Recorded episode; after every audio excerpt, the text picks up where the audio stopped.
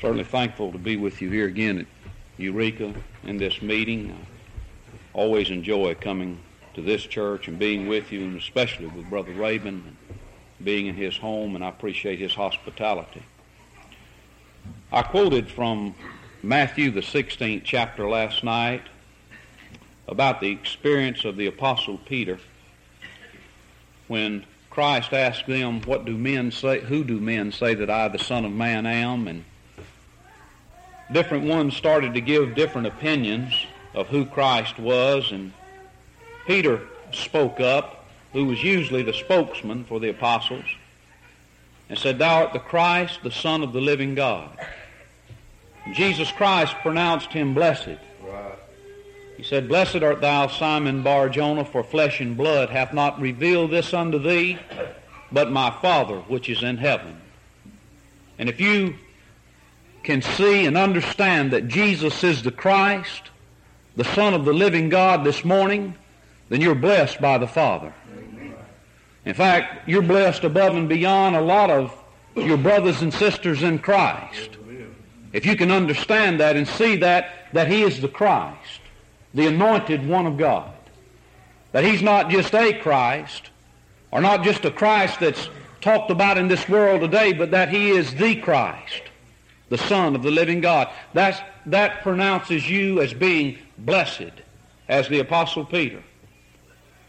And then he tells Peter, Upon this rock I will build my church. And I believe Christ was talking about himself. He wasn't talking about Peter. He wasn't talking about any other man. Can you imagine the church of Jesus Christ being built upon a man? There's been some of those and they're gone today. The church of Jesus Christ, for it to stand, must be built upon Him. He's that sure foundation. He's that rock of Gibraltar. And when the church is built upon Him and is functioning upon Him, it'll be a blessing in this ungodly world. But the church of Jesus Christ was built by Jesus Christ. It's His church.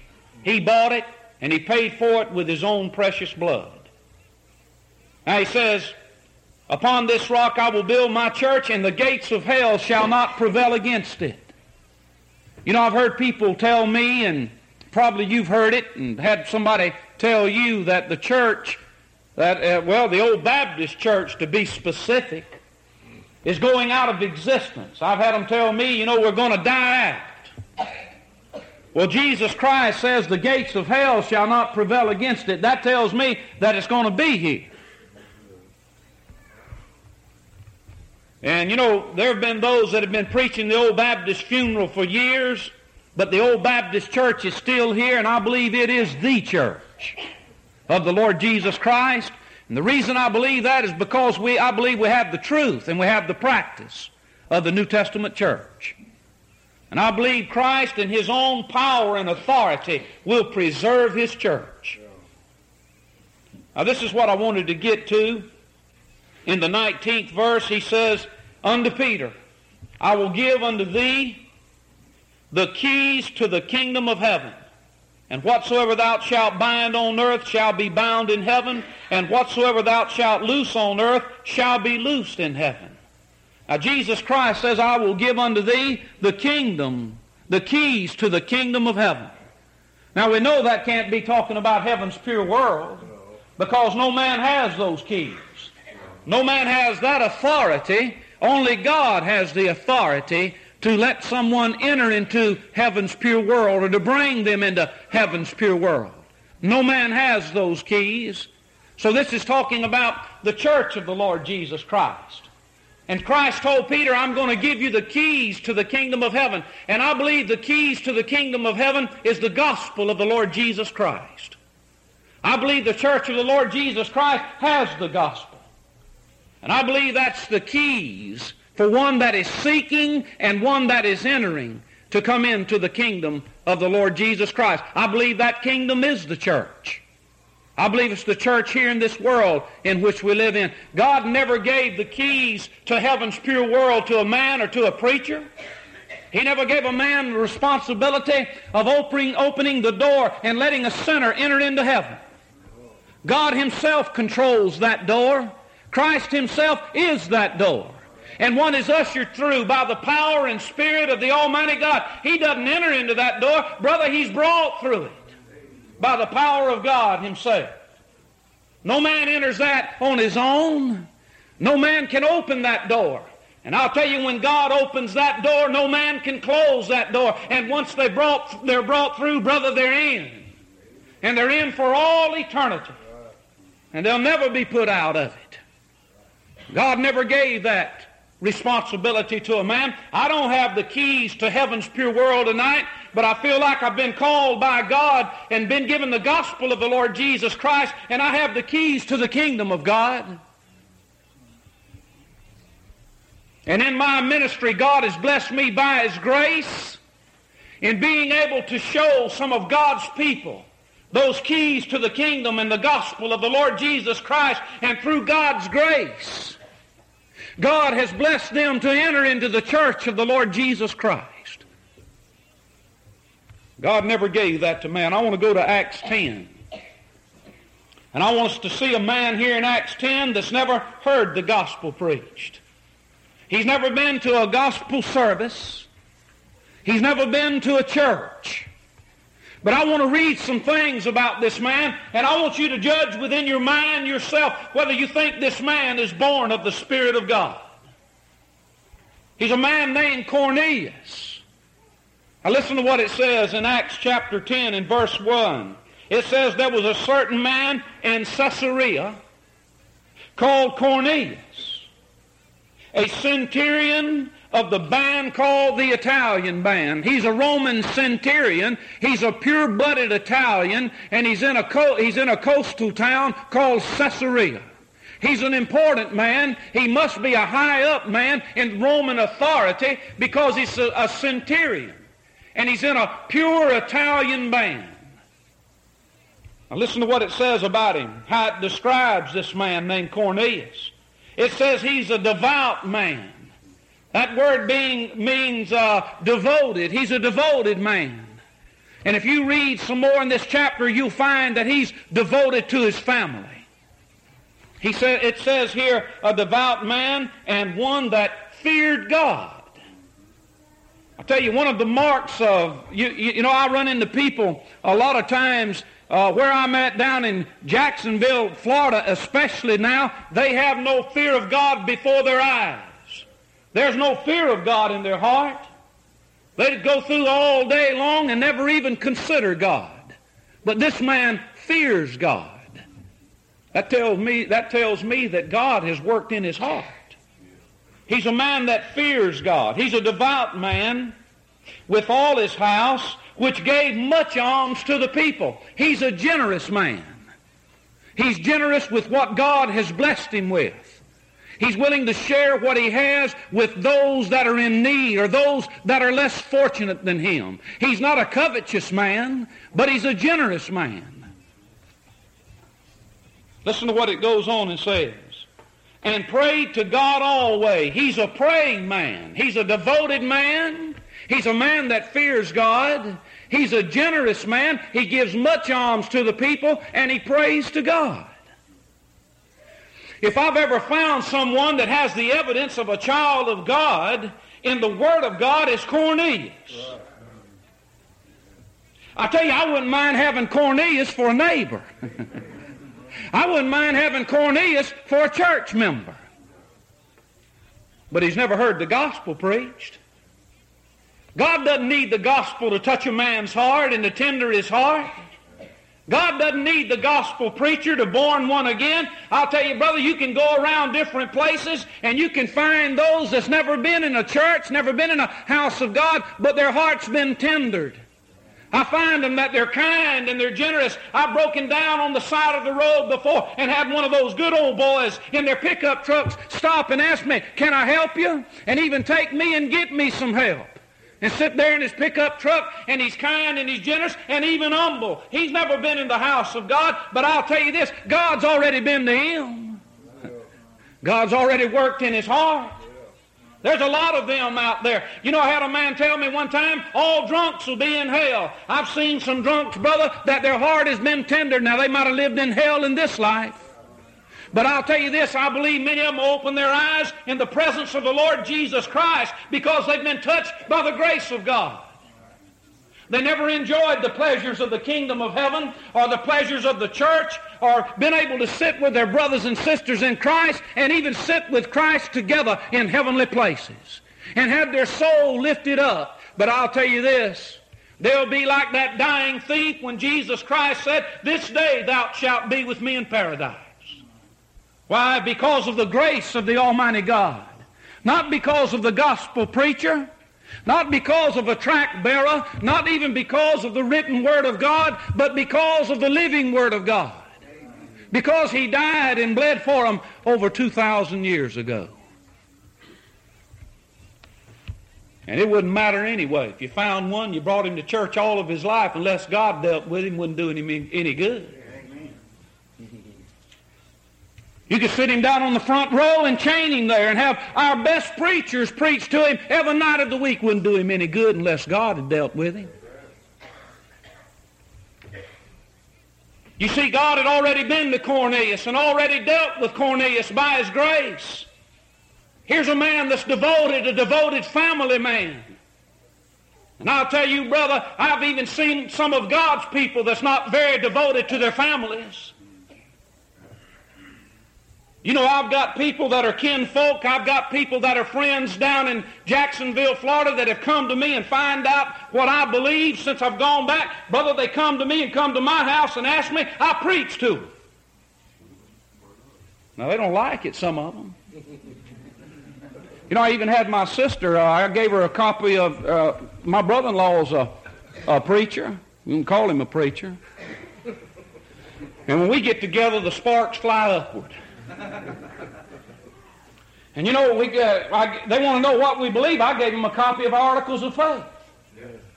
They started reading those articles of faith and they got down to the part about the sovereignty of God and God doesn't need the gospel or man or the preacher or anybody else to populate heaven. Never has, never will, and never will use them for that. They said, whoa, wait a minute. I can agree with everything else, but I can't agree with that.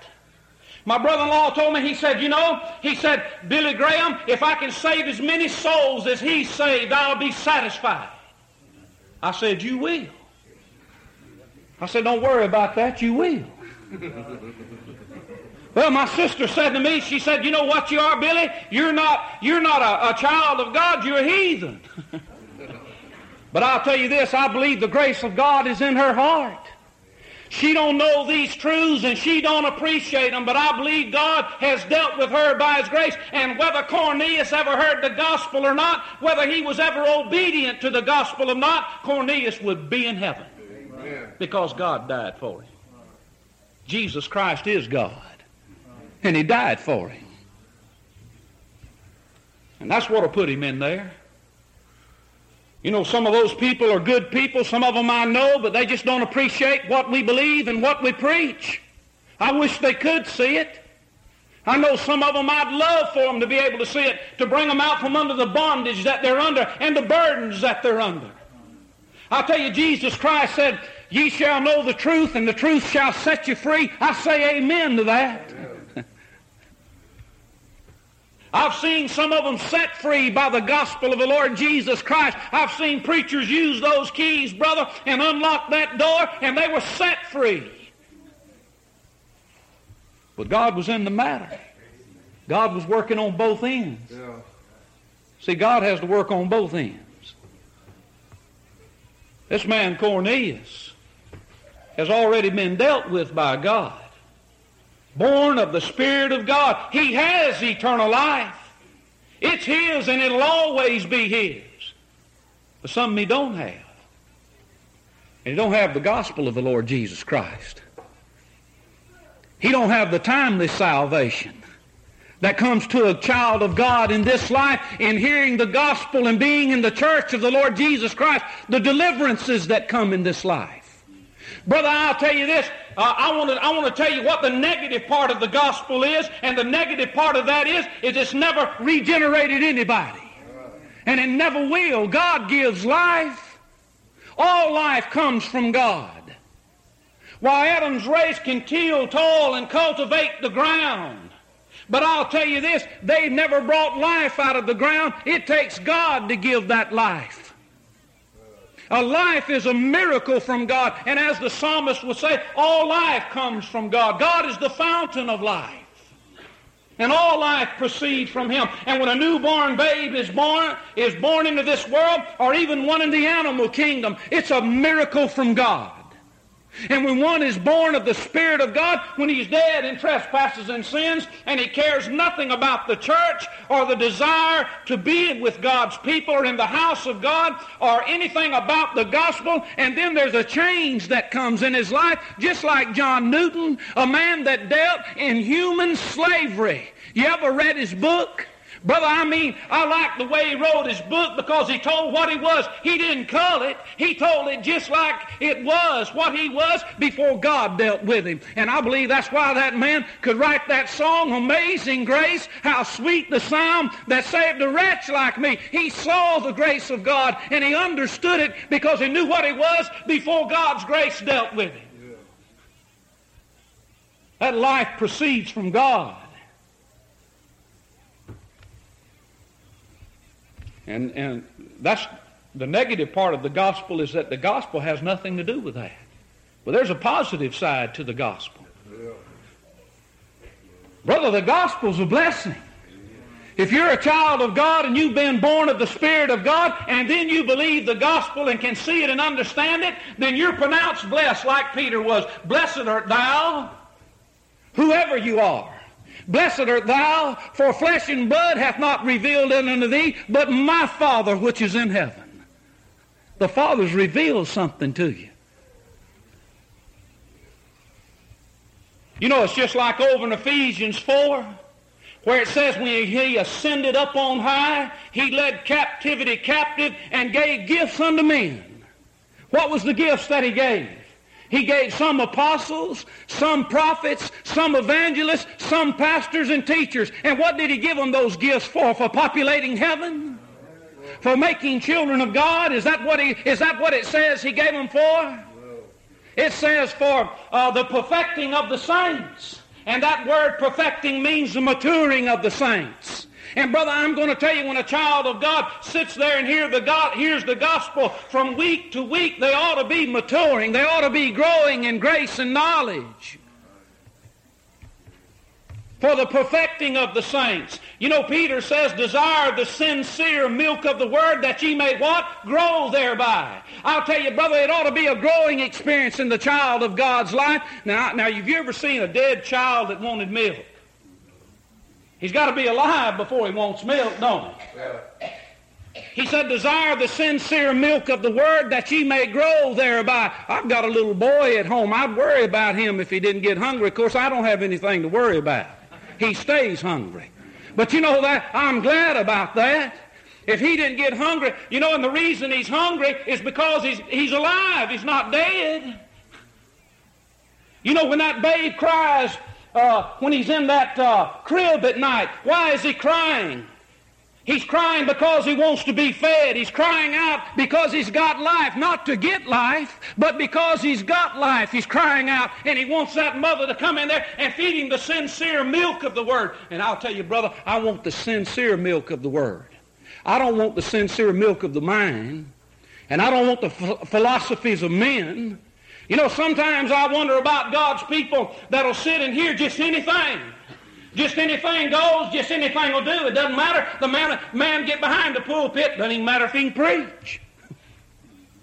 I mean, he gets up there and you can't understand a word he's saying. I wonder about that. Brother, I want the sincere milk of the word. Why? That I may grow thereby. I want to understand what the man's saying. I want him to preach a thus saith the Lord. You know, somebody says what our, what our young people need today. We need something for our young people. I was with the people like that started that. You know, we need something for our young people. You know what we need for the young people? The Word of God. Uh, you, know, you know what we need for the old people? I, I haven't heard about a, a preacher uh, started an exercise class for the old people. You know what we need for the old? Nothing wrong with exercise now. But let's don't start it in the house of God. You know what we need for the old people? The Word of God. You know what we need for the middle-aged people? The Word of God. That's what we need. That'll suffice. The Word of God. Why? That they may grow thereby. I want the sincere milk of the Word. And I don't want it watered down. But I want it, I want it strong, like it comes out of the Word of God. The sincere milk of the Word of God.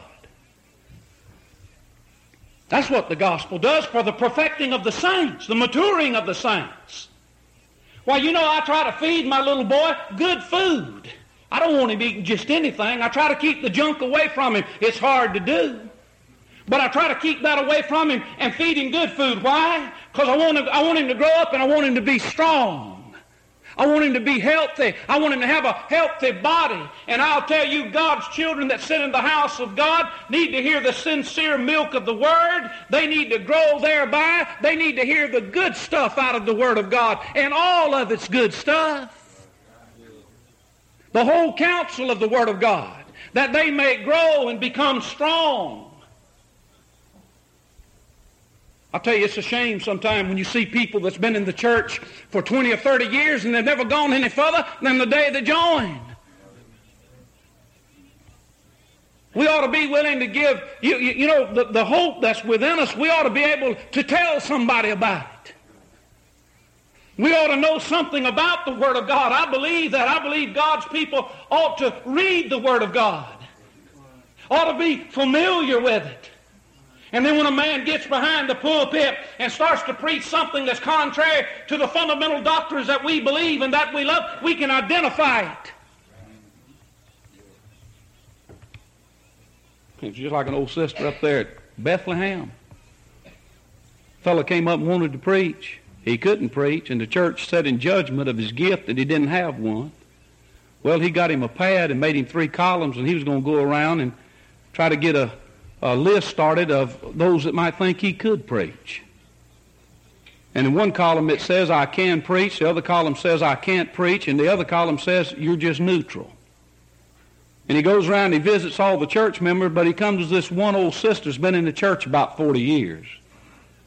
And he asked her, and she said, you can't put my name on any list. He said, well, why not? Can't I just put you in the neutral column? She said, no, the Word of God says a man's gift will make room for him.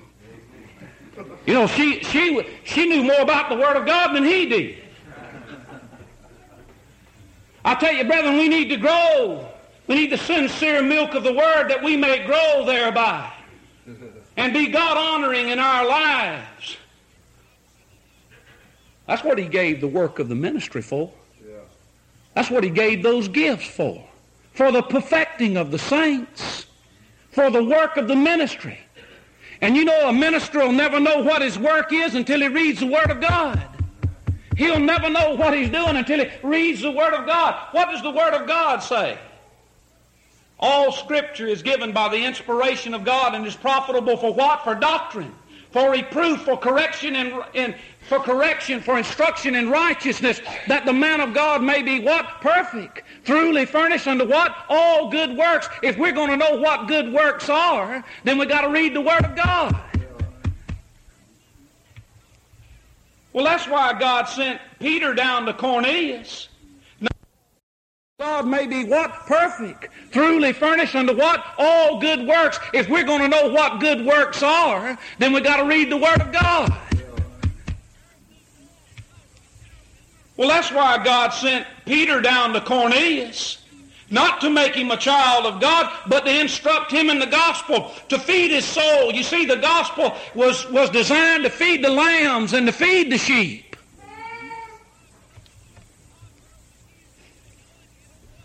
That's what God gave those gifts for. Now listen to what it says. And when he, he saw in a vision, this is Cornelius now, in the third, in the third verse, he saw in a vision evidently about the ninth hour of the day, and that's about three o'clock. That tells me that Cornelius was a praying man. You know, a lot of times we're at work, we might be too busy to pray. It seems like Cornelius took time out at 3 o'clock during the day to pray to God. You know, the Word of God says to pray without ceasing. There's nothing wrong with taking a little break. You're talking about a coffee break. Nothing wrong with taking a little prayer break and praying to God even during the middle of the day or at 3 o'clock or 8 o'clock, doesn't matter. It's time in our lives to take a break and to pray to God. And that's what Cornelius does here.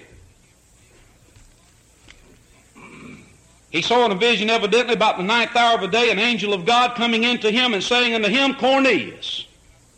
And when he looked on him, he was afraid and said, What is it, Lord? And he said unto him, Thy prayers and thine alms are come up for a memorial before God. Not only was Cornelius praying, but God heard his prayer.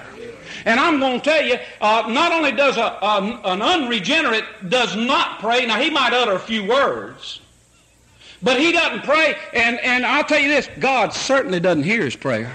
When you find someone praying from the heart, it's because God has placed that desire in their heart and they're pouring out their heart to God in sincere desire. I'll tell you, God hears their prayer.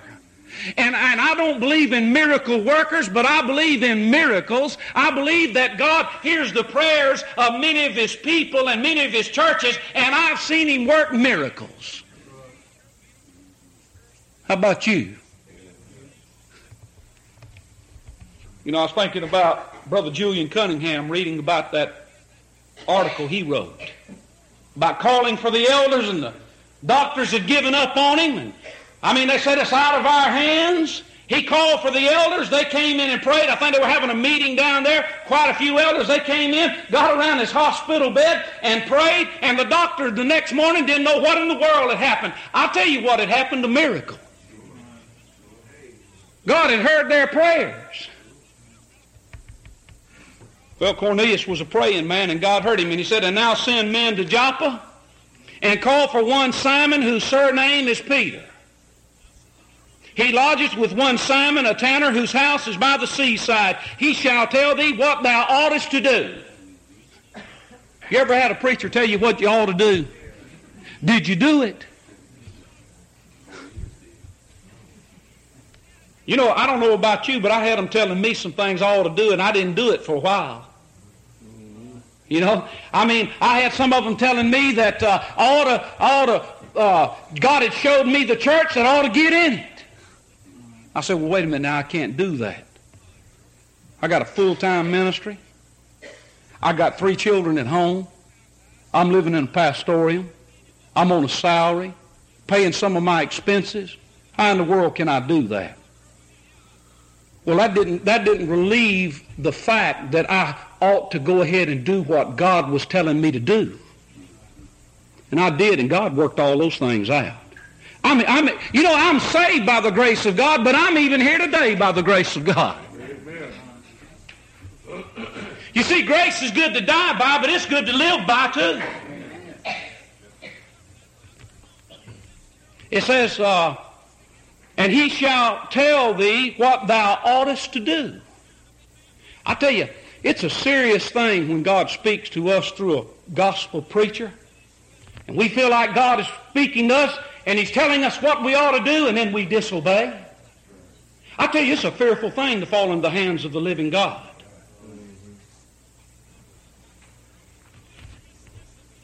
Listen to what, go, what, he goes on and says. And when the angel which spake unto Cornelius was departed, he called two of his household servants and a devout soldier of them that waited on him continually. And when he had declared all these things unto them, he sent them down to Joppa.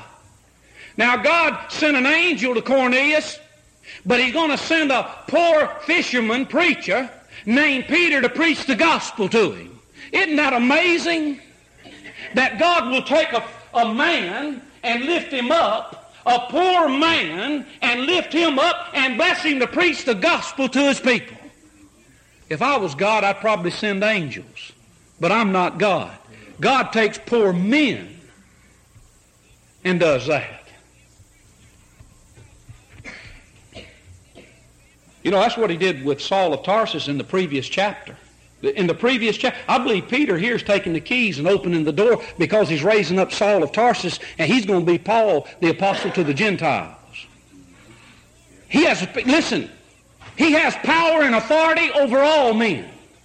Who in the world would think that he could take a line like Saul of Tarsus, who is breathing out threatenings to the Lord church, Lord's church, and not only breathing them out, but carrying them out? Take a man that's a lion like that and tame him like a little lamb. You see, he has power over all men. You know, I've talked a little bit about what I was before the Lord dealt with me. I go home, my wife says, if they only knew. I feel sorry for her sometimes because she knows. But she, I mean, I mean, she's amazed. She says, this thing's got to be real. But that's what God can do because he has power over all men. And that's who he's going to send a man to Cornelius to preach the gospel to him. On the morrow, as they went on their journey and drew nigh unto the city, Peter went up upon a housetop to pray about the sixth hour. And this is about noon. And Peter goes up on the housetop to pray. Now he's up on a housetop and he's looking out over Israel and over Jerusalem. And I got a feeling that maybe he's doing some praying up there for them. And did you know a lot of times that's where we need to get to pray? Is not maybe so much in a public assembly, but in our closets, in our private place, even in our automobile, riding down the road, and there by ourselves praying to God. There in silence, even praying to God. You know, I believe sometimes I've been blessed to preach, not so much by a great audible prayer, nothing wrong with praying audible in the church, but not so much maybe by a great audible prayer, but by maybe one old sister that's sitting out there in the congregation praying that God would bless me that morning and give me a message for the church of the Lord Jesus Christ. Peter goes up to the house, to the rooftop and he prays.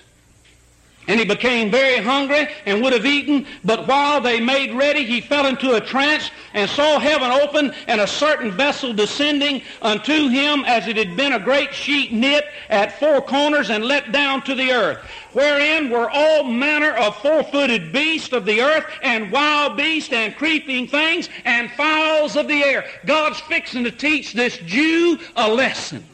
He's fixing to teach this Jewish preacher a lesson. Listen to what it says.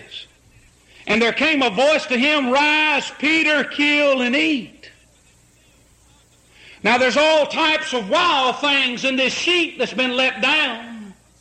And even in that, I think that God's fixing to teach this Jewish preacher that I've got a people from all over the world from even the four corners of the earth. And I'll tell you this, brethren, before God deals with us, that's, that's what we are. We're just like a wild beast. We're just like a wild jackass. You remember when Jesus Christ rode that ass in the colt, the foal of an ass, into Jerusalem that day? I believe that points to the human depravity of man. And in our human depravity, we're wild by nature. We're, we are rebellious to God, just like Saul of Tarsus, and it takes the Son of God to tame us. But you know that jackass was tamed, and all he did was ride. But all he had to do was just meet that man called Legions. He was wild, wasn't he? All he had to do was meet him, and he was tame like a lamb. Saul of Tarsus, talking about somebody mean. All, all Jesus Christ had to do was meet him on the road to Damascus. And you, you ever thought about what he said to him? Why, why dost thou persecutest me? Now, Paul, Saul had never laid a hand on Christ but he was persecuting his people. And you know what that tells me? When we persecute one of God's children, it's just like doing it to him.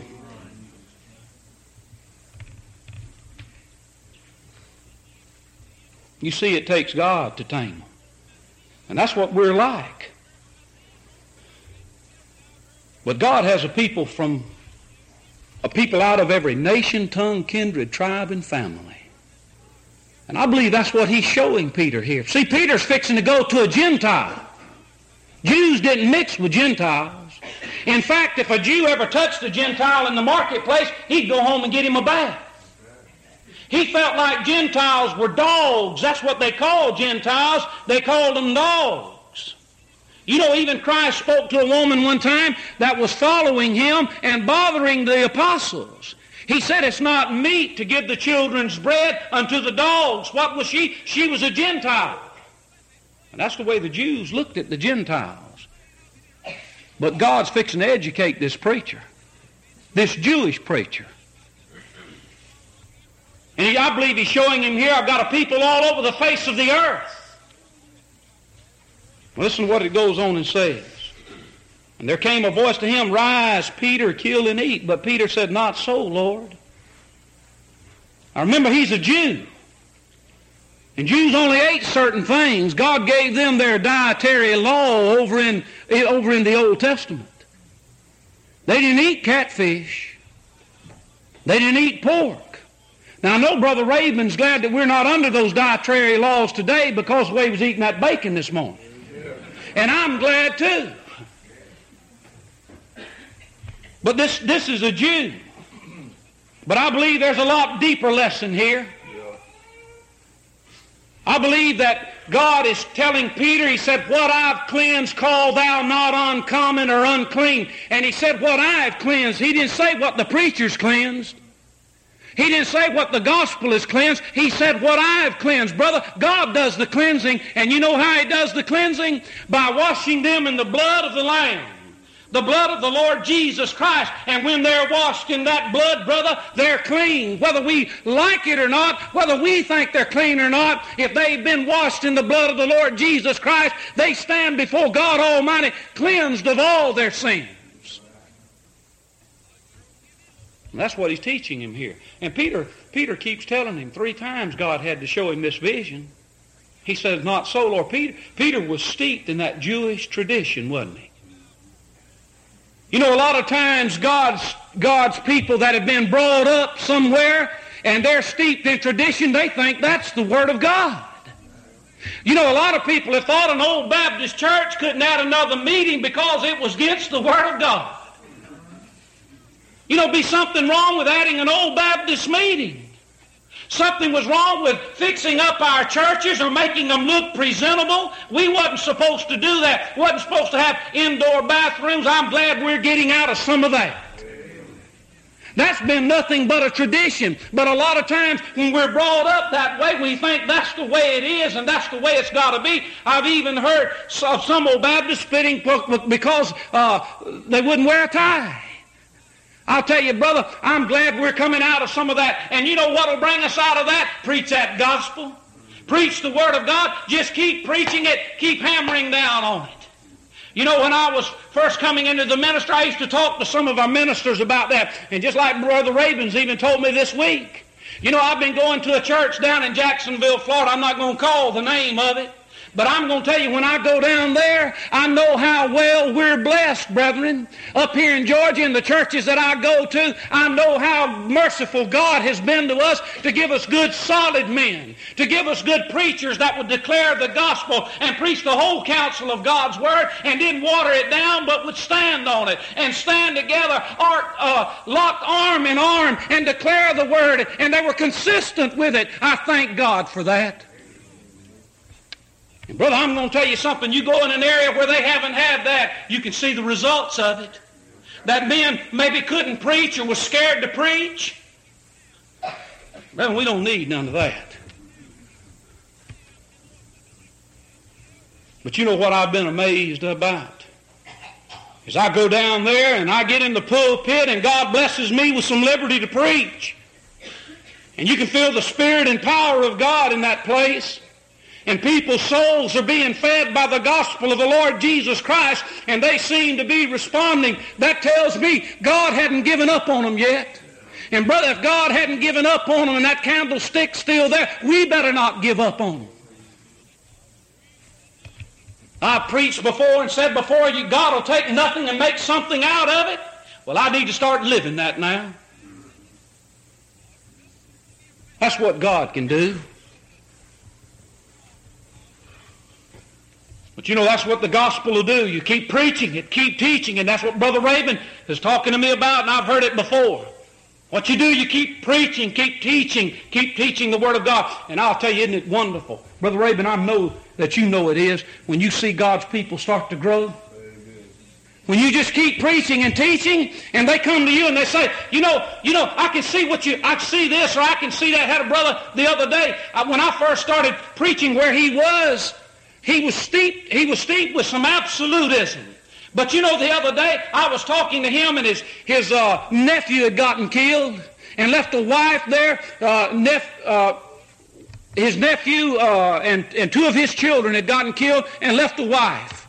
And he had went over there and he was talking to her and trying to comfort her and talking to her about the Word of God and about the resurrection and those things and said she was feeling some better about it and she was being able to bear up some by talking about the Word of God. He says, you know, Brother Billy, that's that timely salvation you've been talking about. That's a blessing.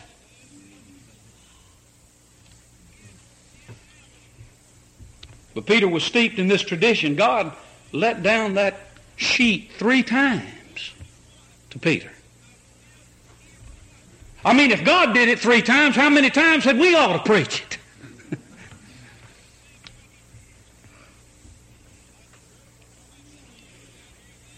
This was done thrice, and the vessel was received up again into heaven. Now, while Peter doubted in himself what this vision which he had seen should mean, behold, the men which were sent to him from Cornelius had made inquiry for Simon's house and stood before the gate and called and asked whether Simon, which was surnamed Peter, was lodged there.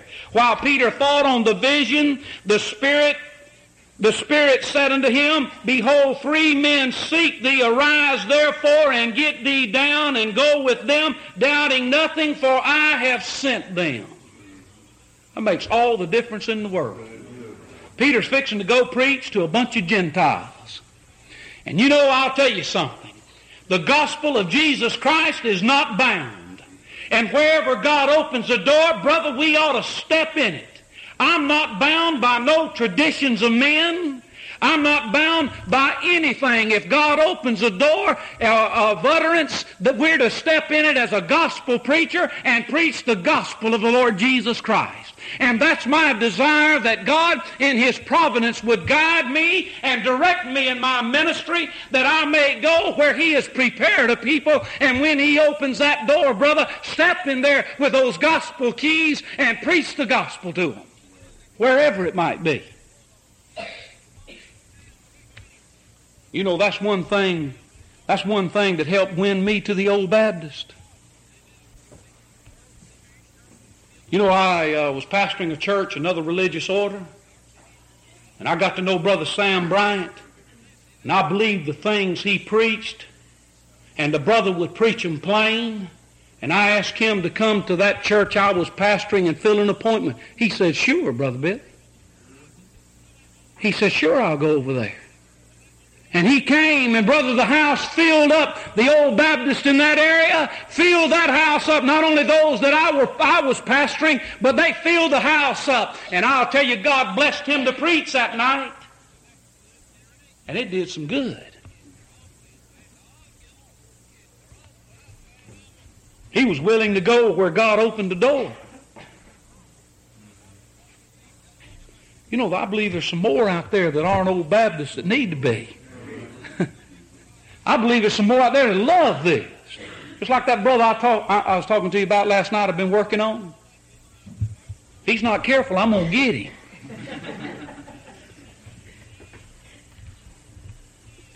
then Peter went down to the men which were sent unto him from Cornelius and said, Behold, I am he, I am he whom ye seek.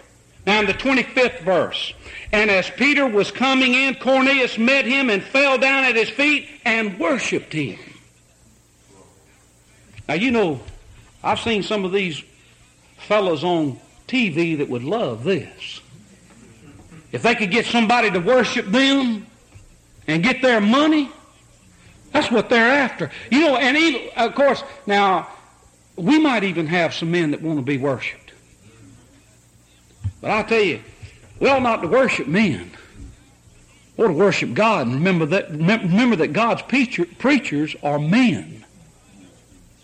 They're, they're sent from God. There was a man named John who was sent from God. When a preacher comes and he can preach, and he can feed your soul, and he can teach you something out of the Word of God, and he can show you the gospel of the Lord Jesus Christ in a better way, I'm telling you, ought to thank God for it. Be thankful for him, and we ought to respect the office of the ministry. I don't say that because I'm in it, but I say that because of the office. We ought to respect it. And preachers ought to respect it.